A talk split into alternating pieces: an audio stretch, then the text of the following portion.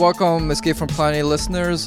Ooh, Halloween, October 31st is when we're recording. What's up, teen? It's me, Chris. Uh, happy Halloween! I don't know. Yeah, yeah, it is. It's It Halloween. All the kids Halloween. are out. Halloween. Actually, speaking of kids, um, just like maybe a little over an hour ago, my doorbell rings and I'm just totally confused because what the hell, who's coming in at this time? And I'm like, who is it? And they're like, Twinkle Tweet. and I can't remember the last time I gave out trick or treat Halloweens. It's probably when I was still living at home, when I was maybe in high school. yeah, you're living in a pretty family-friendly area, though, Yeah, so compared to compared to some of the other apartments that you've lived in. Yeah, yeah. So, uh, you know, before when I was living in the East Village, there was no way in hell kids are coming there to trick or treat. But now Right. it's in Stuytown. I went out uh, to our little internal park, whatever you call it, to do some Mhm. reading today. And yeah, I saw people there with costumes, little kids. Uh, I saw one little kid dressed up as Evel Knievel, which I thought was very cute. Yeah, Uh, so it is. There are a lot of families around here. So uh, Mhm. luckily, I had some chocolate, which I just bought for myself. uh-huh. had no intention of giving it out, but Mhm. I had something to give. Uh, if any Mhm. kids come during this recording, they're screwed. Uh, I'm just gonna pretend I'm not home because listeners, I care more about you than the little trick or treaters. But it was nice to to be able to give out things, and there were these like three adorable little girls. Um, I don't really remember what they were dressed up as, but they were just very cute. you could give them that bottle of non-alcoholic gin that Trevor left at your place. And just Oh be like, God, yeah. Tell your parents it's okay. There's no alcohol in this. You can make little virgin uh, gi- gin and tonics. Uh, all your- right, so your- so listeners, uh, last weekend I had a little housewarming party, and then somebody left this bottle of mystery liquid, which is called like London uh, aromatics or something weird. I assumed it was gin because it looked like gin, but then the closer I read it, it says something about non-alcoholic flavored beverage, like some kind of mixer, and I thought it was a joke. I thought uh, the label was I don't know, punking me or something. But then uh, our friend Trevor from Champagne Sharks then texted me saying, "Sorry, I brought that." yeah, I still haven't tasted. it. I have no idea what it tastes like, but I, I assume it's it, it mimics gin or some botanical. Like, there's nobody nobody loves alcohol more than people who have to drink non-alcoholic gin. All right, that's that's when you know you really love alcohol when you have to drink Yeah, fake like, alcohol. what's what's wrong with you? You're just like one step away from drinking perfume.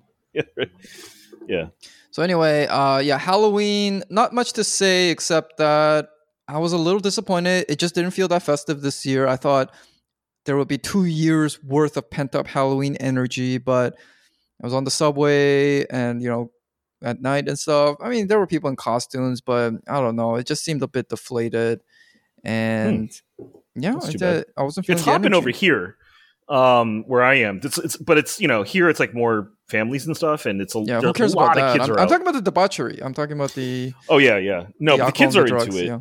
Yeah, the kids are into it, and um, the uh, the one thing I didn't realize is that did you know that kids trick or treated businesses? I know that because I when, when I was like growing up, there were like kids who would go to the mall Mm. and go to stores. So I knew that. Yeah, what is that? I didn't know you could do that. I guess I guess maybe some people who don't live in places that are easily trick or treatable, maybe like Mhm. apartment complexes. I I think that's what I assumed growing up. But yeah, I, are you talking about like corner Like stores, restaurants and, stuff, and restaurants? yeah, like I was eating at a restaurant today, and like like kids kept Hmm. coming in.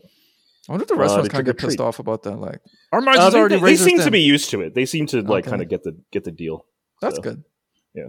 Anyway, Yeah, so hopefully everyone has had a happy Halloween um, and hopefully made up somewhat for last year's canceled Halloween. But as I said, the energy seemed a little bit low.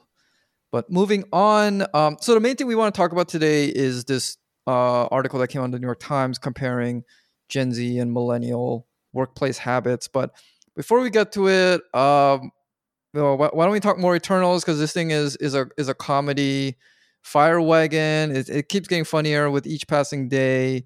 Uh, Ateen, why, why don't you give give me your thoughts? Since we talked about this in our bonus pod, hey, great time to plug it. If you want to join our Patreon, you get these bonus podcasts that we do because the things we say there are, are too spicy for the uh, free podcast, or maybe not. I don't know. Uh, you should uh, be a subscriber and find out. But we talked a bit about uh, Eternals, uh, this weird like pushing of the sex scene in there, and this uh, increasing attempt to try to portray anybody who doesn't like the movie as some kind of bigot, which could work if the movie was good, but it's not. And anyway, so uh, Teen, I want to get your take on it because you weren't on the bonus pod. Oh well, I I was not rooting against this movie at all, and I'm like a fan of Chloe Zhao. I think I've seen The Rider and I've watched um, Nomadland, and I liked both of them. Um, I liked them a lot actually. Um, I don't know if Nomadland was like best director level, but um, it wasn't. I mean, given the field, I guess I could see it. Yeah, it was a it was a weak year because like it was COVID. It was the COVID year. It was a weak year, but it's it's a. I thought it was a strong movie. Um, probably speaks to older people a little bit more than it does to young people. Mm-hmm. Uh, and uh, you know, not a perfect movie or anything, but I'm I'm a fan of hers, and I didn't get. Um, I guess I was not really. F- you know how like certain brands will like do um collaboration with like someone else, like I don't know, like I don't know if Vera Wang ever did a Target collection or something like that, but like you know how uh you know like a cookware brand will feature something you know with sure, yeah. Gordon Ramsay, you know something like that. Mm-hmm. Like when I heard Chloe Zhao was directing Eternals, like um, an MCU movie, I was like thinking that it was kind of like Marvel by Chloe Zhao, you know, Marvel by Chloe. You know, like is she really directing this, or is she just kind of putting her name on it? You know, and that's that's kind of what I think of these movies. I don't know, maybe that's a bit unfair, but I didn't really think of it as given like what she's directed so far. It didn't really seem an obvious fit that she would be um helming like what's supposed to be like a major new launch pad for like a bunch of new Marvel characters. Um but the thing that I see rarely mentioned is that Chloe Zhao's uh, she didn't she didn't come from out of nowhere uh, her father's like extremely wealthy and connected. Um, he's like uh, a major real estate developer in China, like you know, billionaire level. Mm-hmm. And he remarried to this actress named um, Song Dan Dan, who's like, uh, is that it? Song Dan Dan, and her, she's like really famous actress in okay. like comedic actress in China.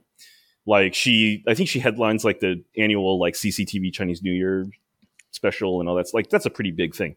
So I I think the Marvel by Chloe idea might be kind of real in the sense that um I, I always got the feeling when I saw her name attached to Eternals that this was Marvel trying to position itself for the Chinese market. And having someone as well connected as as Chloe Zhao is to them probably was part of that ambition. So mm-hmm. I just don't see that mentioned. I think a lot of people are just thinking of it as purely like an art, you know, her artistic merit and stuff. Not to say that that's not important, but this really felt when I first heard that it really felt to me like, oh, Marvel is you know trying new ways to to you know get itself into the Chinese market. Yeah, but one of the things that if you go on Reddit or Twitter, one of the first things people will say about her is they want to portray her. I'm, I'm talking about the fans. Mm-hmm. Uh, they want to portray her as this like brave uh, kind of Joan of Arc figure, uh, you know, riding her steed against the evil Chinese Empire based on something she said. I, I have no idea if that's what she said or if that's uh-huh. true or not.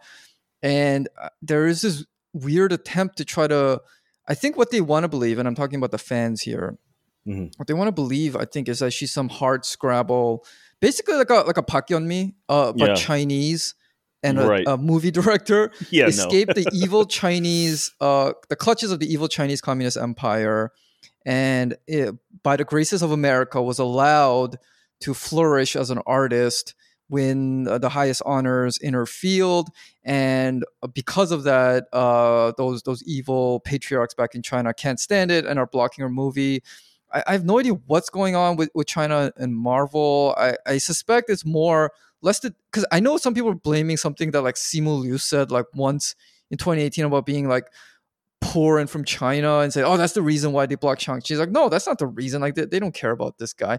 It might be that they're trying to protect their box office from the threat of Marvel. I know there's a movie right now called The Battle of Lake Changjin, which is uh, going to be the highest grossing movie, uh, period, out of any movie, American or otherwise, of this year. And it's it's kind of like Wolf Warrior. I, I think it's a very uh, patriotic war movie uh, based in, on a famous battle in the Korean War. I think I think I think China's more concerned about protecting its uh, markets more so than what some obscure actor or director, uh, you know, I mean, by by their concerns, like they don't care who Simu Liu or Chloe Zhao is. Uh, yeah. So, but yeah, there is this attempt to try to turn her into some kind of anti-China figure, which is then, if if your assertion is correct that they hired in order to be their link into the market, then I mean, one of one person is is drastically wrong in that case. Yeah, no, I I think it's uh, you know pretty clear. Like she's you know she she's not like see. I mean, I felt bad for Steve because like it's probably true about his family. You know, like they probably did. They probably were very poor and they probably did flee. Yeah. And uh, but that's not Chloe. She fled in the sense that she got sent to boarding school in the UK when she was in high, you know for high school and um spent most of her formative years at elite prep at elite institutions in either London or New York, and she I think she went to Tisch uh, for for films NYU for film school. Um, and I know from people that we know that knew her in film school that she was very much fast tracked. Um, she was fast tracked into where she is now. Why do you think and, that is? Uh, I mean, she's connected. Right. She's she's got the Chinese connections.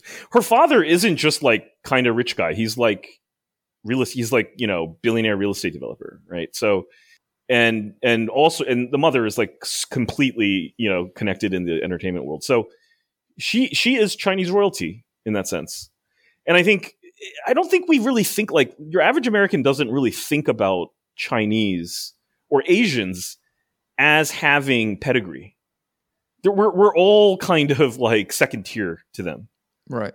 You know, but see, that's what they don't understand is like, no, there is uh, there is definitely Asian royalty in that sense, and the people who understand, um, you know, or or care about things like selling movies in China and doing business in China are going to be very mindful of that. They're going to be very aware of that. And I guarantee you, Marvel was fully aware of her connections when they decided to um, to put her at the helm. You know, mm-hmm. I mean, I, I, I just don't think there's any other way to view this. Yeah. Uh, not to say that she's not talented. She clearly is pretty talented, but just not um, right for this type of movie. Right now, didn't make sense is, to me. It is teetering at sixty percent, which is pretty much the the razor's edge between being rotten or fresh. Right. If, and it did dip down to 51% for some time. Uh, mm-hmm. Uh, there, oh, I think it was maybe Friday or something. And chances are reviews tend to go down, not up, as time goes on. So there's a very good chance it'll dip into the 50s, which would it's already the lowest rated Marvel movie by the critics Rotten Tomatoes. There's probably no chance it's actually gonna uh, leapfrog the almighty Thor 2, which stands at 66%. So now it's a matter of will it at least uh, not plunge into the 50s. So, and that's to mm-hmm. be seen. But this is something I said when I when we recorded the bonus pod. I said, "Oh, there's like a few weirdos on Twitter trying to blame this on the homophobes or the racists or the misogynists." But I said, "You know what? It, it seems to be kind of a fringe element." Over the weekend, that has sparked into a bigger, although not, I think, that big, but it still it has grown, I think, and it's it's absolutely ridiculous. Why would and, why would homophobes not like this movie? Well, Is, apparently, there... so there's a there's a character named Phastos played by Brian Tyree Henry, great actor. Uh, if you if you're a fan of Atlanta, you know what I'm talking about. He plays Paper Boi in Atlanta. He's very good. He plays a gay actor. He has a gay husband. Well, obviously, yeah. And I think they have a family, and there's like a, a brief kiss they share. Apparently, and apparently this is uh, enrages the homophobes so much that they're uh, see this is the this is the this is just a very dishonest thing they're doing so what they're talking about review bombing is well, oh, because this movie hasn't been released, so the only reviews that are out officially are the critics' reviews. Right. But apparently on IMDb, there was a wave of negative reviews that they claimed was based on homophobia. We don't know because IMDb scrubbed those reviews. They're actually not available anymore. But I think what they're trying to do is create enough confusion and misinformation that people think that the bad Rotten Tomato score is because of these homophobic review bombers. But they're not the critics. They have no power over the critics unless you're claiming they, they're somehow like exerting some kind of mind control. Mm-hmm. So th- it's it's just very dishonest, and I don't know what these people's agendas are. I don't know if they're like just crazy Marvel fans or they're just you know, they're just really invested in the whole diversity thing. But um, if anything, Rotten Tomatoes is giving uh, Eternals way. Okay, so here's an example of a fresh review. I just posted this on my Twitter. So this is some a review by Kaitlyn Booth of Bleeding Cool, and this get a fresh review, uh, which means it's good. And this is the little excerpt they have from her review. Eternals is going to be a divisive movie because it doesn't really work at the end of the day. There's too much exposition, the pacing and structure are a mess, and the story of love in all its forms gets lost. And they said that was a good review. And there's some uh, lines from her review where she says the bad outweighs the good. Uh, however, all of that good gets utterly lost in the story and exposition. And it's almost impressive how spectacularly it all falls apart.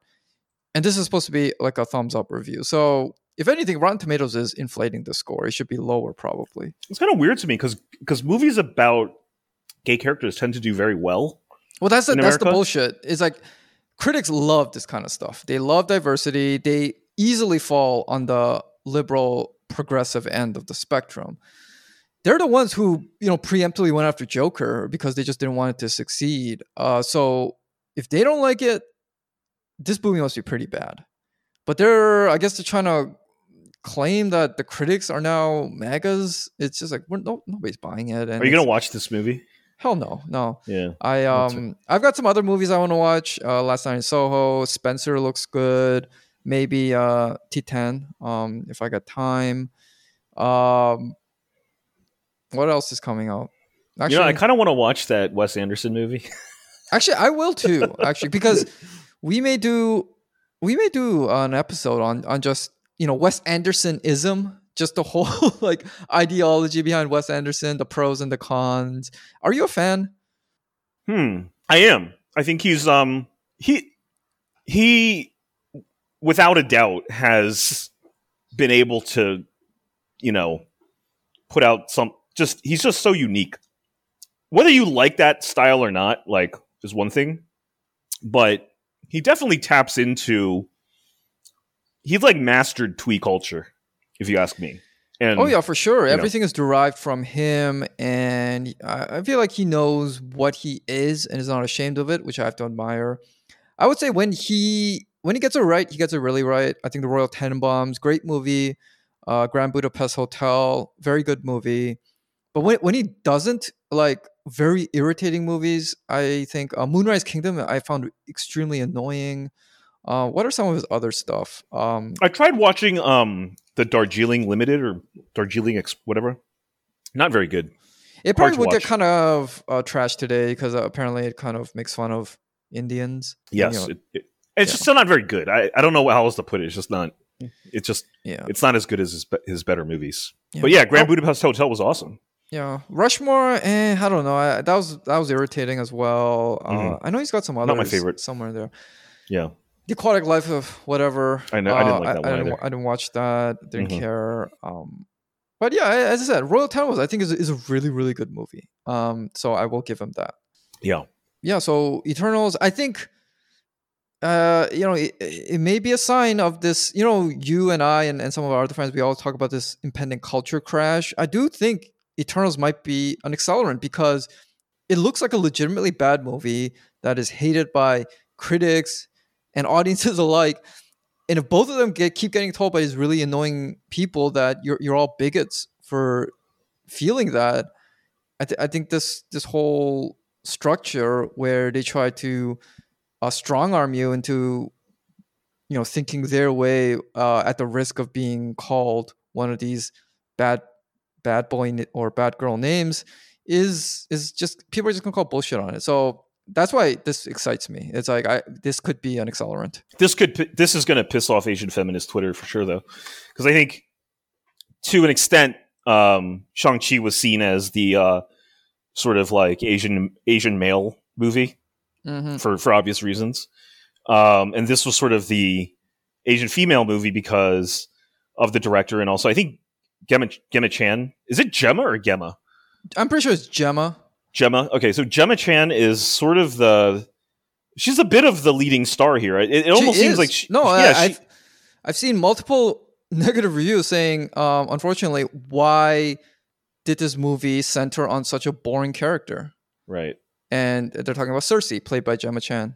Yeah, which is a pretty big deal because uh, Angelina Jolie and Salma Hayek are both in it, and mm-hmm, so yeah. unlike um, was it called Hustlers, where yeah, the Constance Wu movie. Yeah, where Constance Wu was part of it, which was also part of a trio of women, but she took like definitely third billing. Like here, Gemma Chan's taking top billing over two major stars, right? Um, who are significantly bigger names than she is at the moment. Um, and so it seemed like a Gemma Chan vehicle to an extent with a with a Chinese uh, woman at the helm. And so I don't think this is going to do any good for that for that that discourse.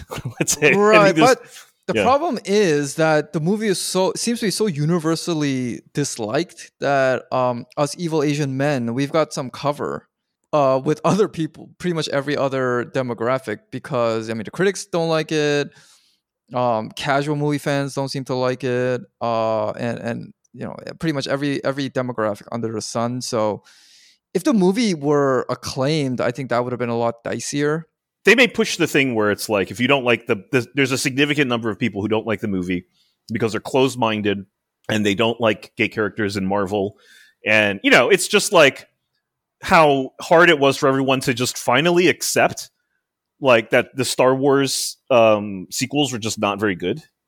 Yeah. Like it, like it was so patently obvious. Like just watch the movie; they're not very good. But there was this huge fight as to whether your opinion was shaped by something more sinister than just whether you you know the simple fact, fact of whether you enjoyed the movie or like whether the movie is enjoyable. Right right. You know? So you know you know something i i just i, I realize is this time period which is like late 2021 is this very weird bizarro version of the same time period in 2018 okay so first look let's look at 2018 what, what happens? You have this like all Asian American, well, technically not Asian American, uh, but all Asian Hollywood blockbuster that was Crazy Rich Asians. Its equivalent at this time period is Shang-Chi. Uh, but you know, one of the controversies uh, about Crazy Rich Asians was that the the male lead wasn't fully Asian. He didn't. He may not not have looked like a typical like like Chinese person. You know, which his character was supposed to be uh, come 2021, you got Simu Liu, who is like one of the most Chinese looking people you could imagine. And he's there. And then in 2018, you got Celeste Ng with her cut article. She, you know, portrays herself uh, as, as this uh, victim and everyone's like, you know, fun, you know, coddling her and everything. Come 2021, she has been exposed as a snake. And then uh, in 2018, we had this movie where an Asian woman uh, finds herself in a love triangle with two white men, and there's a gay black male character. Uh, and it was critically and commercially uh, successful. Come 2021, same movie uh, panned by the critics and the audience alike. I'm talking, of course, about To All the Boys I Loved Before in 2018 and Eternals in 2021, which, you know, you could be called uh, To All the Superheroes I've Loved Before uh, based on those elements. But I don't know if yeah. you noticed it, but it just no, seems bizarre. no, it makes sense though. I mean, it's like um, things have changed a lot. Like there's a there's a turning of the tables. It seems. Yeah, and and you uh, said recently like, why is everything going so right? Yeah. To which I replied, I'm a little scared because you know when when you're like luck is too good. Yeah. And you know the crash and the fall is right around the corner. yeah. or or there's some kind of uh, curse like like a monkey's paw situation. There's like a like an ironic twist that's uh, that's about to hit you. I don't yeah. know. It, it things have been like someone has to die every time yeah. something good happens. you know, things have been too good uh, in in the last couple of months. I don't know. I'm a little even I'm Eileen Huang got um, who seemed unassailable because she's you know this young college student and you know you know has has good intentions and um, says all the right things, and then you know the org the, the sort of like student activist org that she's a part of just rips her apart online, going like, you know, like yeah, I mean, I, I, I don't think we should talk too much about her, but again, yeah, that is. Well, no, another... no, no. I think we should not her, but I think like here's the here's the here's my point is I I just don't. And with Celeste Ng too, here's the thing is, and I'll, I I, I want to bring this up just because I want to I want to just note how dishonest a lot of this shit is. Mm-hmm. When I first came to Twitter, it was part it was because I saw that tweet by Celeste Ng about how she didn't find Asian men attractive, and so I tweeted just like saying cousins. Yeah, and I just I just tweet the, all I tweeted was, why is it that people who make being Asian their profession always end up saying stuff like this? right? That's all I said. Yeah. I was like, why do they always end up saying stuff like this? And then it immediately became this thing about like, oh, why are you policing who Asian women date? Like, is it because she has a white part? Like, why does it matter that she has a white partner? And I was like, I didn't, I didn't say anything about white partner. like, yeah, I didn't, I didn't even know she had a partner. I was like, I'm just talking about the tweet. And I think it's this thing where it just to certain people, certain Asian people, in particular Asian guys, there were red flags about these people. Eileen as well. That it's like even if we see it, and you said this about the cover in terms of like Eternals being not a very good movie. That if it's not just the Asian guys who don't like it, I don't know why Asian guys would have any particular motivation not to like this movie. But well, because uh, maybe... there's like a, a, love triangle between the Gemma Chan character and the the oh, Robb the Stark guy. character and the Jon okay. Snow character. Yeah, fair. Okay, so what I'm saying is, if Asian, if it's only Asian guys who see the red flag, it's everyone's like, oh, that's because they're fucked up. But if white people see it, and that's the key, I think, is if white people see it. If white people look at or other minorities, I think that probably gives even more credibility, right? See, I still think it's white people right? I still think that white white opinion matters the most.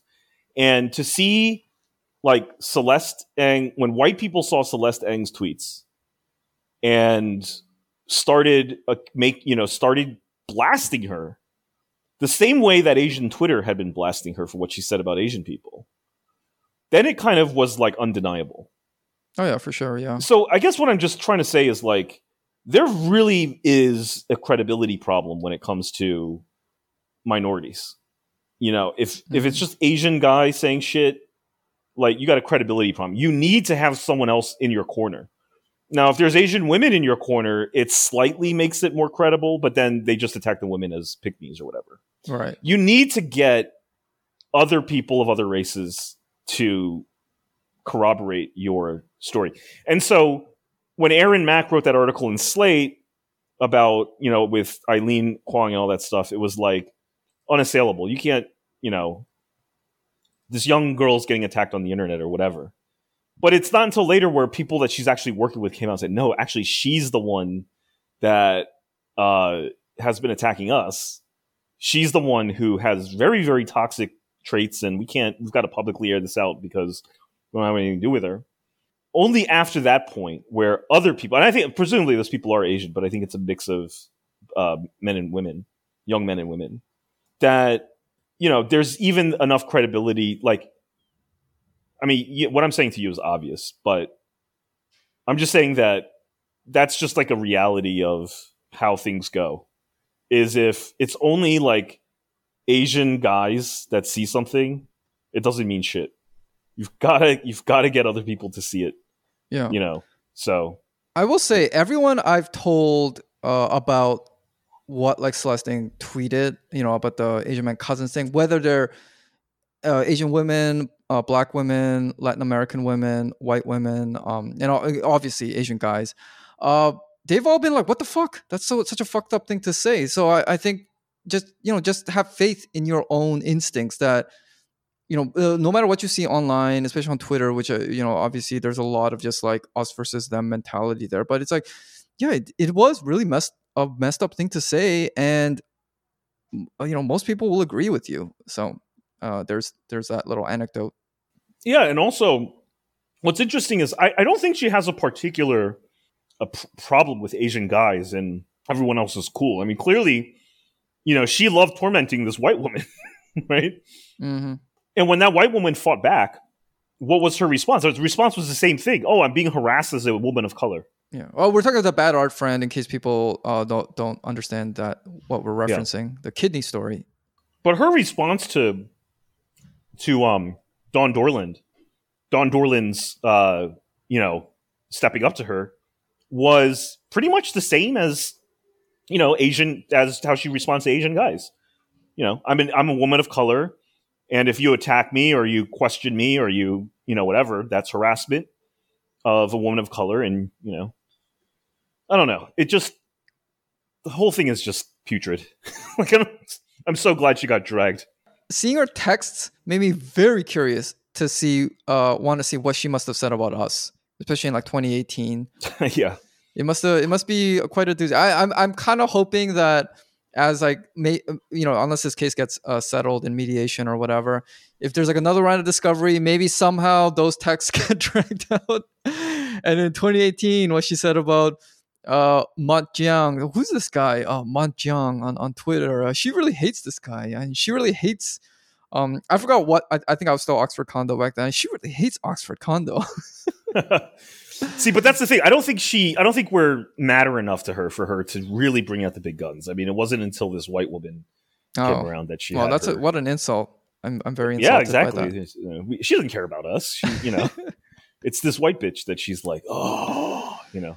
Mm-hmm. So I don't know. The whole thing it's just so funny. They just all deserve each other, and right. I, I'm I'm just so I'm so happy to see Asian blue Czechostan just sort of like turn on each other. Mm-hmm. And you know, as much as I respect JCK's writing on stuff, like I, I'm also glad that they just they, that book was just getting, you know, causing all sorts of rifts and like even his po- podcast co-host could barely like lift a finger to defend him for fear of being um you know on the side of the Asians and stuff. And I'm like you guys can't just you can't handle any of this shit. You know what I mean? Like yeah. it's just fu- it's just so funny. Like uh just to watch them squirm and realize that they have nothing to offer and yeah. barely get anything sorted among themselves. Fuck them all I, I still have to start his book. I mean, to our listeners, we will probably do an episode real soon uh, discussing his book, but uh, a bunch of us have to read it first. So yeah, it's so hard to get it that. started, man. It's so fucking boring. But right. I'm looking forward to the chapter where we get mentioned. That is probably yeah. the one thing I'm looking forward to. All right. All right. Okay. So let's move on to this uh, New York Times article titled The 37 year olds are afraid of the 23 year olds who work for them. It's written by a reporter named Emma Goldberg. And I this came to my attention because I was on Twitter a few days ago and I saw it. Um, I don't know if it's trending or one of those you know things they they like the publications pay Twitter to have it show up on the sidebar. I don't know how big this thing actually got, but I think it does hit at uh, a, key, uh, key insecurity among like blue check millennials, which is that uh, they're getting old and irrelevant. And every like few months, I see this kind of mentality, which I, I just find very annoying because all the things they accuse Gen Z of was stuff they were accusing millennials of just not even five years ago. And now they're acting, I don't know. Like, team, what were your thoughts? I mean, before I want to delve deeper, like paragraph by paragraph into this article, but what were your overall thoughts on this? I thought it felt pandering. Um, maybe Wait, just because though? to to Gen Z, it, it just felt like sort of like um you know the new kids are in town. They don't you know out with the old with the new and they don't they don't fuck with the old ways anymore. And you know mm-hmm. world's changing and we got to make way for the you know it just it had that sort of like pepsi generation feel to it that they always do. It's it's just part of that. It's just pandering and i don't know. It just the whole yeah. thing felt like bullshit. I, I read a very interesting tweet that this is all part of uh some kind of scheme to pit uh, millennials and Gen Z against each other when we should really be allies and trying to uh, rope in the millennials with I don't know the boomer crowd or something, which I could see. That makes a lot of sense. Why they're trying to play up this narcissism of small differences between two generations, which thanks to a lot of things like online culture, the, the, the diff, like all the tropes they they say about Gen Z, as I said, were things they said about uh, our generation uh, a little while ago. Um, I mean, Teen, um, I think you just missed out on technically being a millennial, but whatever. You're you're like on this this like gray zone uh, between like the youngest uh, of the Gen Xers or the oldest of the millennials. So you can kind of I think straddle both both sides. But anyway, anyway, so yeah, I'm an um, eternal. so all right so going on um i just want to go let, us delve deeper into this article it starts off by saying uh it, it starts off with this like 34 year old millennial named jessica fain says as a millennial with a habit of lurking on tiktok jessica fain understood that skinny jeans and side parts were on the steady march toward extinction yeah. uh, she apparently works as a product manager at a large tech company and the first few paragraphs are about her uh asking her younger coworkers in some kind of like employee chat whether the what a certain emoji whether it's cool or not anymore and this is clearly setting up millennials to look absolutely pathetic because it's like you're fucking 34 years old. Why do you care what a 24 year old thinks of the emojis you use? You use them because it conveys whatever image you're, or like message you're trying to convey. It doesn't matter what people think whether it's cool or not. And yeah so you read this and, and you're uh, like predisposed to i think like hate millennials which i can kind of sympathize with because hey you know this whole like millennial image of uh you know harry potter fanaticism uh buzzfeed quizzes avocado toast. That was all made by the the whole like buzzfeed blue check class which we were not a part of happily enough. So that image of people trash it go ahead. That's not me. I hate them too. So have at it. But I mean, they're trying to make it seem as if this this I don't know is is representative of a whole generation, which is bullshit. I think it's all yeah. I think there is that element of trying to pit people against each other, and and um, you know, a lot of it has to do with like pr- pr- trying to prey on the the discomfort that Americans have with getting older. You mm-hmm. know, and a lot of this has to do with like, am I too old to be cool? And then it's like the whole article, and I think Emma Goldberg's probably a millennial herself, and so it's written. I'll look her ver- up right now just to see okay. what her age is. Because it's an incredibly uncool article. Because Miss Fain, you know, Jessica Fain is like, hey, can I not use this emoji? And then the younger Gen Z, the cool, cool by like just the only reason this younger employee is cool is because they're younger. That's it, right? Responds with, hate to break it to you, Jess, but it's spelled H eight, like the number two. Right. Break it, break it. Number two, letter U, Jess. Like, what? Is that? Oh, yeah. that's how the cool kids spell these days. You know, like. So I'm on her LinkedIn. Emma Goldberg graduated from Yale. Like, why do all these people come from fucking Yale? Somebody needs to firebomb that place. Yeah. But yeah, 2016. So she's actually like a, a tweener then, because that would make her mm. about 27 ish. Okay. In which case she could she has legit now I think she that makes her I think the youngest of the millennials. I think she's a little too old to be Gen Z. From my perspective, you know, and I know that for you know, there's people, you know, they're talking about Andy Dunn, who's 42, like pretty much my age, and he's, you know, he's just he's at that he's the CEO, right? He's like, I feel very sure that I'm uncool. I've come to accept that, right? Like, he didn't give a fuck. You're 42. It took you that long to come to terms with that. You should have learned that when you were 22. Yeah, but it's it's this thing where I just think that this is part of, and it's always doing this. Like, eh, like you said, this is article has been written about every generation, and it's always trying to prey upon the anxiety that people in their 30s or whatever start feeling to be like, am I actually cool anymore, or you know, am I just like getting to be this old lame person?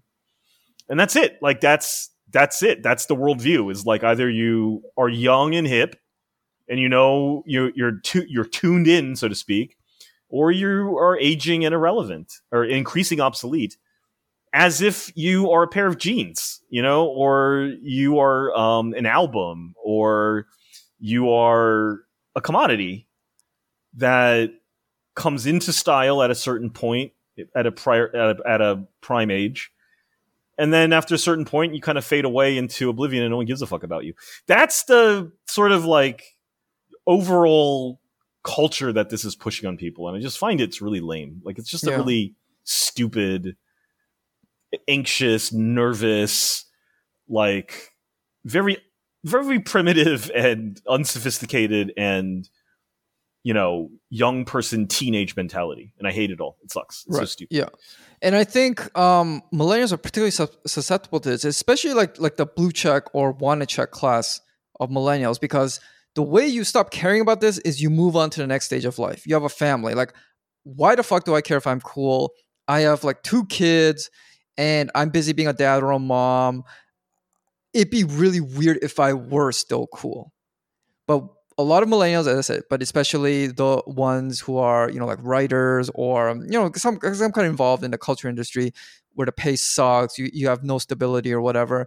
You can't make that jump to the next stage. Therefore, what are you? You got nothing then. You can't cling on to the coolness of youth, yet you cannot also move on to whatever the the prestige of family life. So you're stuck in this no no man's or no woman's land. Mm, and I think that's yeah. this, this stuff is really because I and whenever this comes up, I'm sure the vast majority of actual millennials don't give a damn about what Gen Z thinks. They don't care who thinks their emoji is cool or not. But the people who really do care are people who write for the New York Times or want to work for the New York Times, write for various online publications, who are you know still kind of going through their 30s as if there's no real there has been no big change since their 20s and not because they want it to be although they might tell themselves that they but a lot of them probably do want to move on to some other state next stage of their life but they can't because just like economically it's not happening so they're very very just uh they get very touchy when you say okay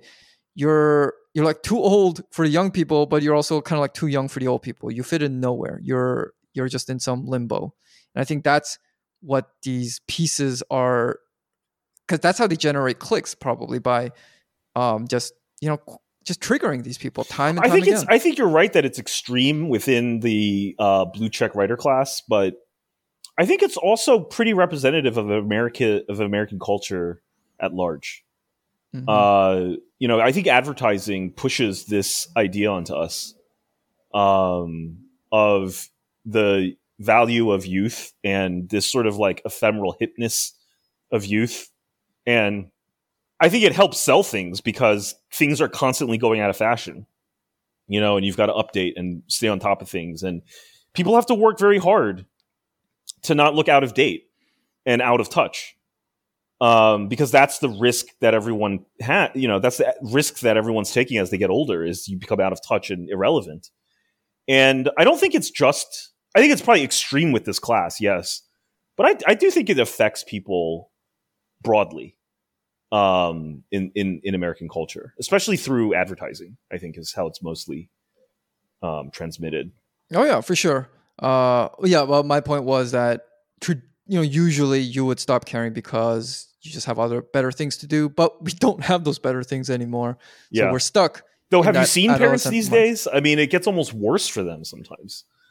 Yeah, you know? that that is true as well. You know, so yeah, some, some it's a whole new, it's a new, um, it's a different league. You know, like in terms of worrying about.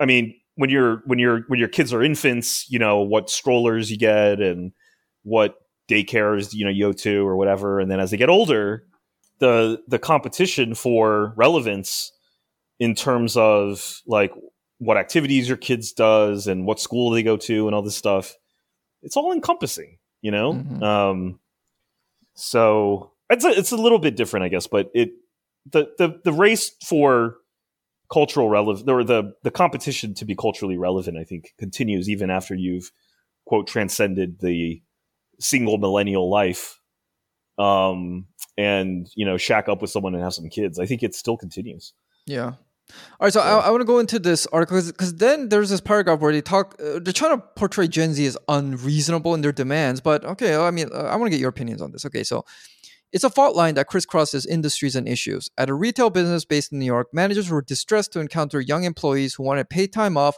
when coping with anxiety or period cramps. So I'm thinking paid time off means essentially a sick day, right?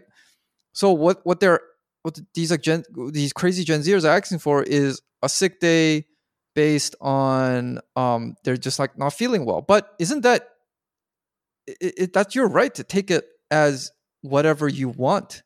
It's not like you got to be diagnosed with cancer to take that sick day off. Like if you oh, you know, if you happen to have a headache, you can you can take that day off. Maybe I mean they say this later in the article where they're saying it, like Gen Z, what they're what's really different is how frank they are about this. Like in times past, you might say, "I have the flu," when really you just slept in or had a hangover. You wouldn't actually just say, "I have a hangover." The difference is the Gen Zers are actually saying they have a hangover. But what what are your thoughts? Like if you have paid time, if you have like two weeks of vacation off and you happen to spend one of them because you happen to have period cramps or anxiety, who's to say you can't do that? It's like that's you're you're given that right. Right. Plus, yeah, but plus also it, it I when I read that in other parts, it, it there's this thing that made it seem like there was some hard break between millennials and Gen Z, where like millennials just got in line and didn't like you know didn't push for anything and were just like cheap, and then mm-hmm. the Gen Z come along and they're like. You know, fuck this old shit, man. We're making demands. Like, you know, uh, yeah. we're taking life by the horns, bitch.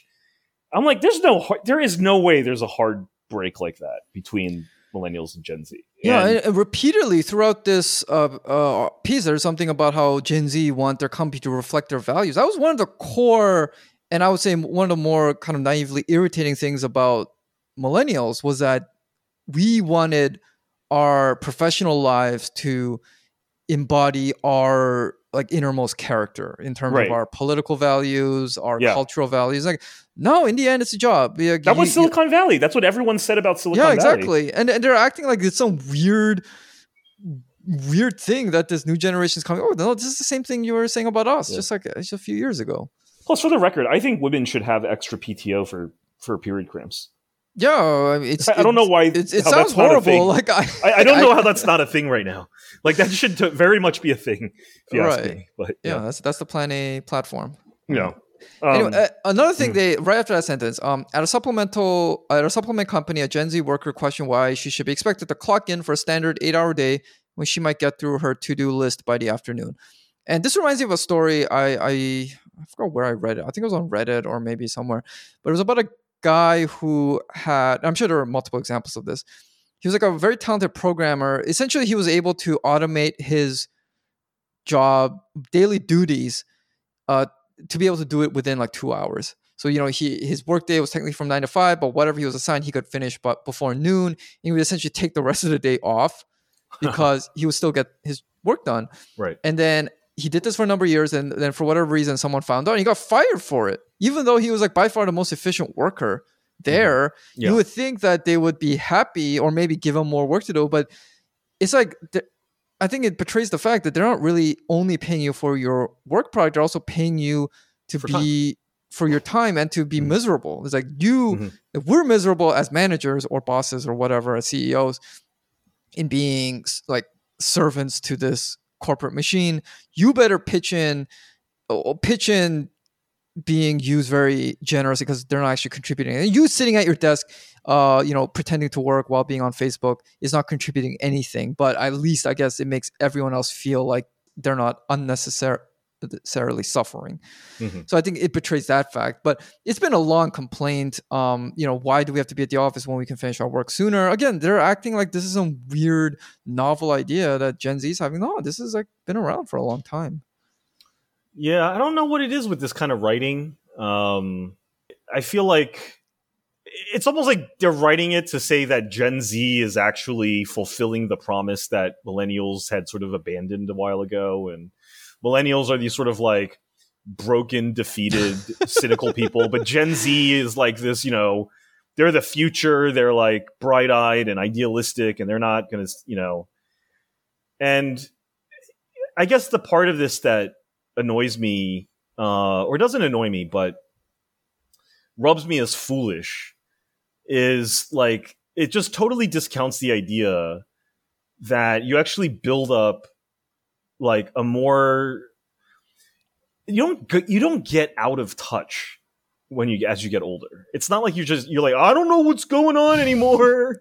uh, you know, worlds pass me by, and I'm just sitting here, you know, uh, like Milton, you know, whatever. No, like you know, over time, like um, if you want to know, like who are the most uh, in my workplace anyway, who are the people that are most aggressive and most protective of their time is older people especially older people with kids. They're like, look, fuck you. I've got, you know, I've got to get out of here by this time. I'm going to go pick up my kids. And, you know, I came in earlier than everyone else. I'm going to leave earlier than everyone else. So fuck off.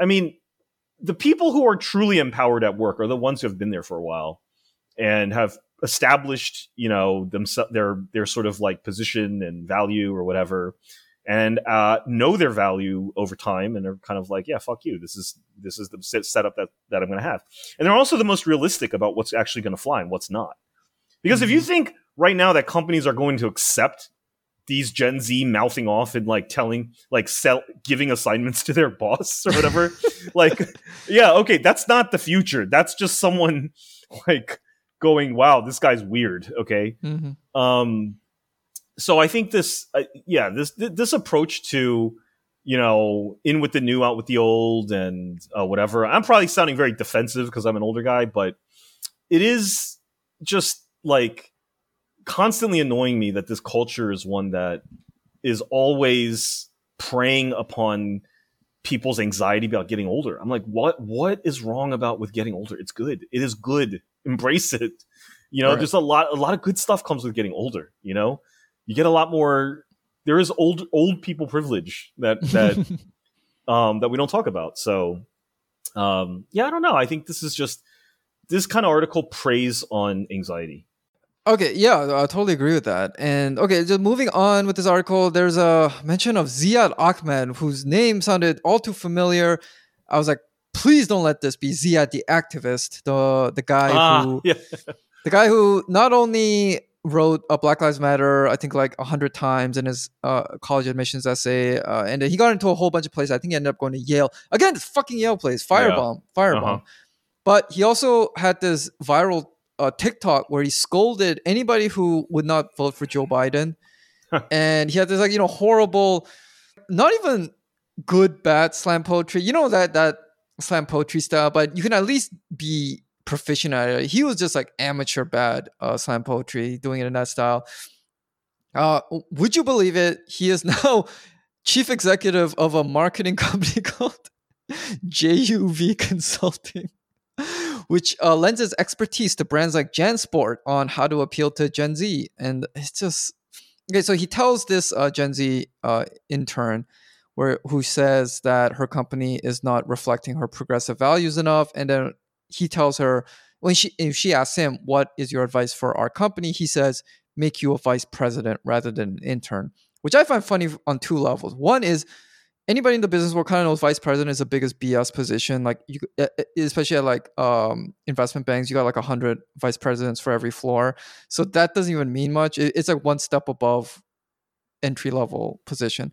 Secondly he's just totally pandering to her, like you know, like a like a tarot card reader who just wants a lot of customers, so he or yeah. she just tells them yeah. everything. You're gonna be. Oh, this gonna... line means very strong. Very strong. he's he's that. He's just telling her what she wants to hear, so that the, more people come. No, whatever. So it's just like, oh my god, this is really not looking good for Gen Z. I would be very pissed off if I were Gen Z, and and this guy is being held up as my uh some kind of my avatar in this article and then yeah and then going down more bullshit but then i think it does get to the part where i think there are some legit concerns i will say about so i think what characterized millennials as stupid and naive gen z have turned it into something more vicious and self-interested. And i'm talking more about uh, they say something about um, how when when Gen Z employees don't like something a company does, they, they go out and, and call them out on Twitter. And it says here, um, is it worth the social clout of getting gratification on social media, but then trashing someone who could continue to help you professionally? There's another line that says, uh, so this is uh, the Bonobos guy. He apparently wants to write a book, so he got like a Gen Z sensitivity reader for notes. Within a day, she had left 1,100 comments in the document. Mr. Dunn has also begun trying to monitor his gendered language in the office, saying instead of guys, saying people, or better yet, y'all. And you know that he's going to cancel for Southern uh, cultural appropriation. If he's not from the South, you can't use y'all. So I think that is a legit criticism of Gen Z that I don't think we millennials went with. Like we were very insufferably idealistic, but we didn't quite go to the extent of we're going to ruin your reputation online maybe just because we just didn't have the means at the time like social media wasn't as big as it is now. But nevertheless, um, I think it is a distinction, and I think it is something worth critiquing about uh, Gen Z. That you, you know, even at high school, if if there's someone you don't like in class, you put them on blast on like social media so that people from another country can hate on them. Like that is way across the line and just you know just passive aggressive. Uh, it's just not good good behavior. It makes you a piece of shit to do that. I blame the parents. I mean, I, honestly, like there was this, uh, there was this. You know, there's a German uh, television. It's like the German BBC. It's called um, D- DW Deutsche Welle, something like that. Okay, I didn't know that. Um, so they do. They have like um, you know pretty interesting uh, uh, uh, documentaries about like wealth and privilege. Uh, one of their one of their sort of like specialty topics is wealth and privilege, and they did one uh, where they interviewed or they sort of like did an extended like stay with this very wealthy family in the Hamptons during COVID. Oh, really? Okay. Yeah, and the guy, the dad was, uh, you know, like a executive at like Tommy Hilfiger or something like that. Um, one of the, you know, some some big brand, and he had two daughters. I think were younger millennial daughters, or maybe Gen Z maybe Gen Z, and they um, were influencers. Like they were paid social influencers on Instagram, mm-hmm. and uh, the father was more of an old fashioned kind of guy in terms of his values and stuff, and he had sort of said like some light criticism about their willingness and, and eagerness to sort of air out their entire personal lives online um you know for the gram right for the for the clout. And the two daughters like just jumped down his throat and were like, "Dad, you're so fucking lame!" And they just started screaming at him. And then, you know, the mother didn't take a side, and then he just sort of backed off, like, "Look, I don't know. I mean, look, I, am me. I don't know what's going on with these girls." Like, meaning he wasn't willing to fight them on this at all. He just sort of like, sub- he just sort of like just sort of surrendered and was just like, I don't know, like young people are gonna young, young people are gonna do young people shit, you know. And and he he was like not happy with the way um, social media and the influencer lifestyle had overtaken them, but on the other hand, he felt like completely powerless. And also, to be honest, he seemed disinterested. He didn't really give a shit. He was like, I don't know, I'm I'm living my life. Y'all can I don't know what's gonna happen to y'all, but I mean, good luck, you know. And so I think part of it is that old people are not teaching young people. They're just surrendering, you know, their young people, their their children, uh, over to this bullshit social media driven culture that um, defines their social lives. And I don't know what it is, but old people just don't seem interested in this about their own children, you know? I, I think a part so, of it is actually ties back to this article. I think a lot of parents are afraid of seeming uncool and too old, and they that's yeah. that's why I am very much against the idea of parents being friends with their kids. Like yeah. you should not be a hard ass uh, whom your your child will hate for the rest of their lives, but you have no business being their friends. Like they'll have plenty of friends. They don't need you as a friend. They should not. I don't know the idea of like kids calling their parents every day and mm-hmm. chit chatting about their dating lives sounds very perverse to me. Like that just seems like yeah. too many boundaries being crossed. Weird. And I, I think, uh, yeah, I, I blame that uh, on the parents' unwillingness to fully move on to the next phase of their lives, which is being right. the uncool parent. Embrace that role. That is what you're meant to do now. Yeah, or even or even to um uh to get over the idea of being uncool, like just sort of like realize that totally irrelevant. There, there are there are sort of like eternal things, right? There are like universal things that people have to learn, and surrendering ground to be like, I don't know, me and my ch- my children just live in a different world is very fucked up because they don't. They you all live in the same world, you know, like they're just leaving a lot of lessons untaught, and the kids seem to be lost in a way, you know, like they don't really seem to have like any real like anchor points as human beings. They're just like flying. They're just like they just seem like they're floating around like little dust motes in the wind. Like anything can just they just chase every fad. you know, they're they're everything sets them of you know a fire like they're just so sensitive and they don't seem to be really n- nailed down at least the culture at large i'm not saying every young child is like this there definitely are parents that that set that do that for their children but by and large i feel like the culture is sort of successfully preying upon young people uh, and indoctrinating them to be hyper anxious about being relevant, being seen, being special, be, having clout, and being cool. And I'm like, this is so much worse than when I was young. Like, they were already trying to do this clearly. Like, the marketers were already trying to do this when I was young, but they could only do it through toys and movies and, you know, like shit like that. But now it's this sort of 24 7 social media sphere that they've got these kids entrapped in and it is uh, uh, I, I, think it's time for parents to st- reassert themselves. Yeah, not only twenty four seven, but also basically your competition pool has become worldwide. Because yeah. when yeah. we were younger, uh, all you had to really be was the coolest kid in your school, and, and you had it made. You were king or queen if you were that. Right. Now you're competing with maybe the whole world. Right. Like who cares like about your your school, your neighborhood, or or even your city? mm-hmm. uh, you that that's nothing. Yeah, like everything has just become globalized in that sense. So I, I I think I mean in this article they talk about how all these they talk about something called the Sufis, the which what? is apparently the Sufis, which oh, at some yeah. like corporate retreat these uh, Gen Z uh, people had come up with these awards. I guess it was kind of like a I think it was kind of a joke, but probably not, where they would try to tell the biggest sob stories and everything. And I think uh, a big motivating part of that is to try to distinguish themselves from this mass of people, their peers, whether it's in their own country or even around the world. We're like, hey, look at me, I matter. I have this thing that makes me special, which is why, uh, you know, citing your mental illness on your Twitter bio is a thing now.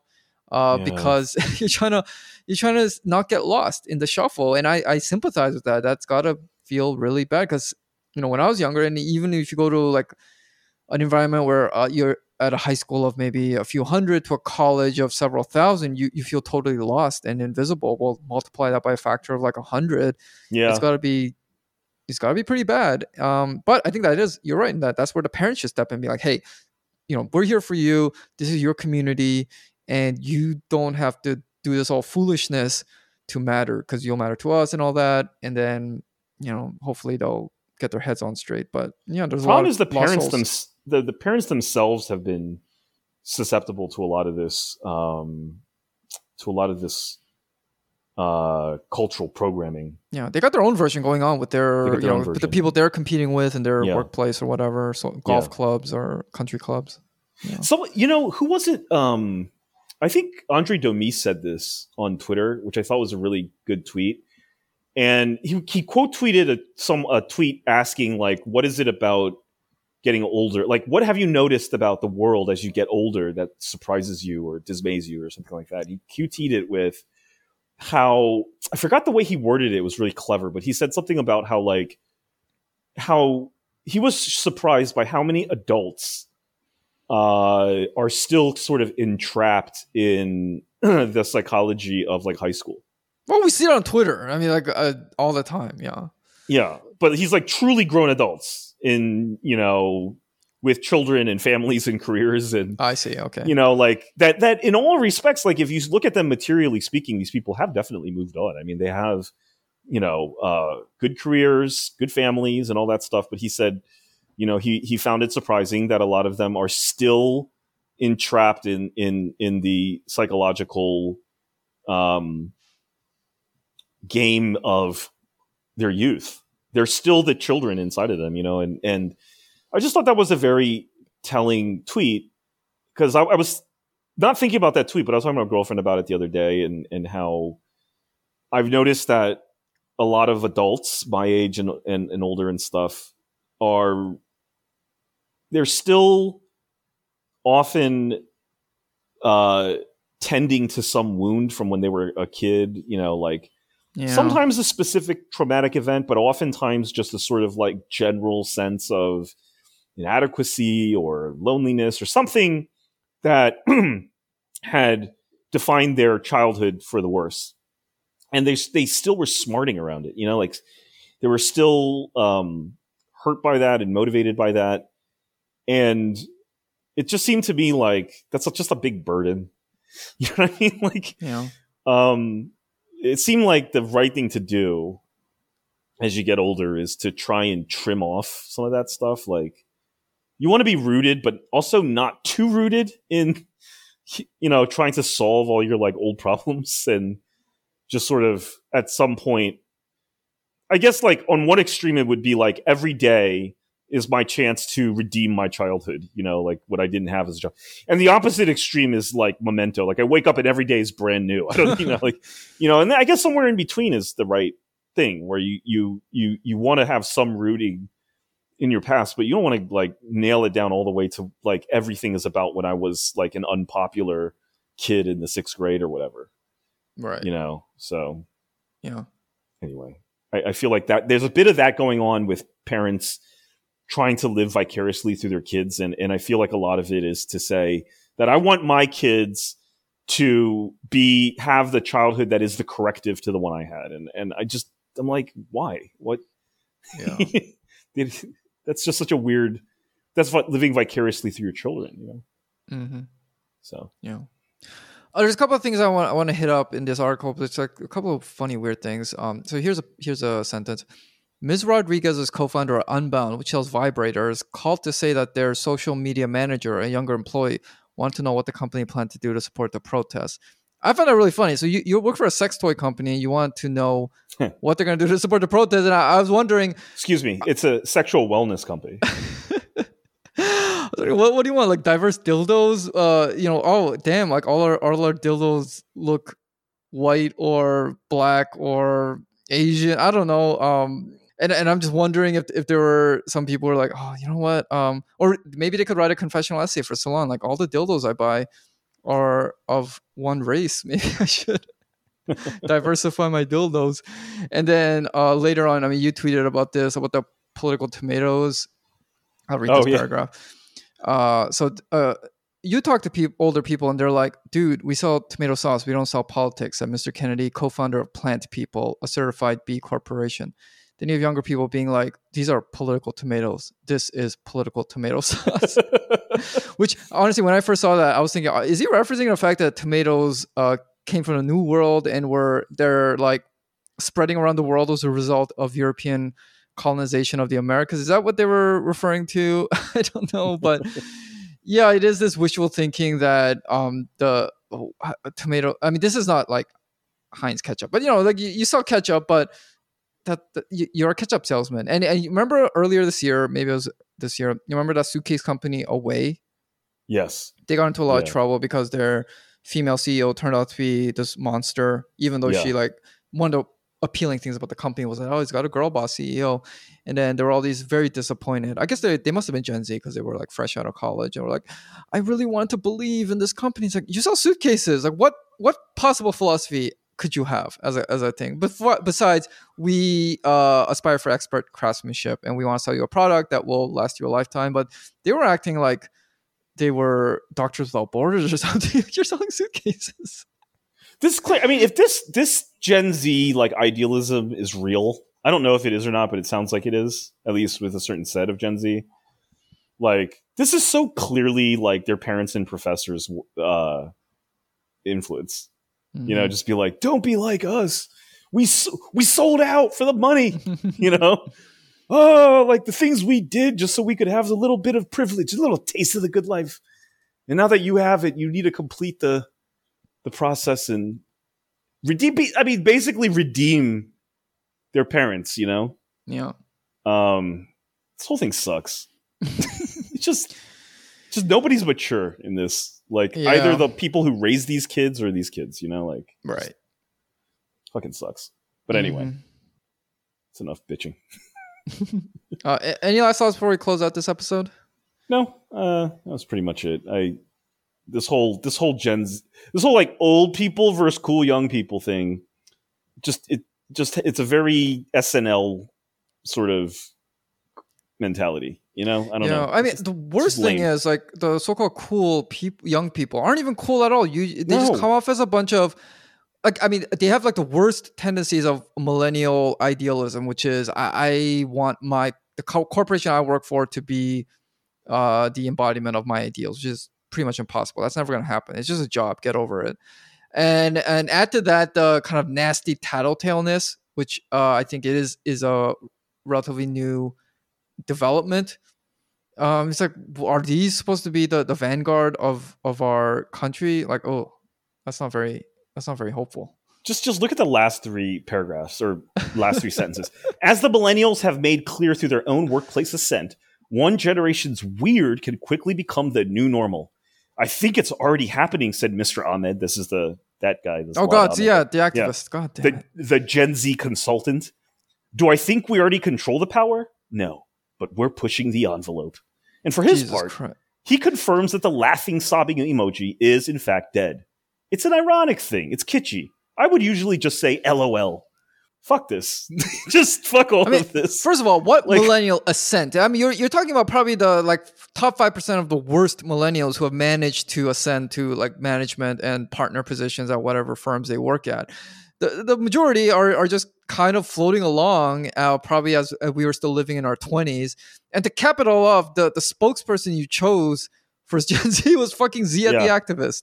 Yeah. God fucking. This is the New York Times. This is the New York Times. Its focus on this bullshit, these coddled little fucks, and this stupid little culture of theirs that to any normal person is so obviously on its face pathetic, but mm-hmm. yet it's in the New York Times, and this is going to be defining the quote cutting edge of culture for some time. And it just this is why America can't have nice things. Right. Yeah anyway. All right. Although uh, one nice thing, uh, it's uh, forty seven right now. Succession is coming on in thirteen minutes, so that that'll oh. brighten up the end of my week. So ending at the this podcast ending at the perfect time. Nice.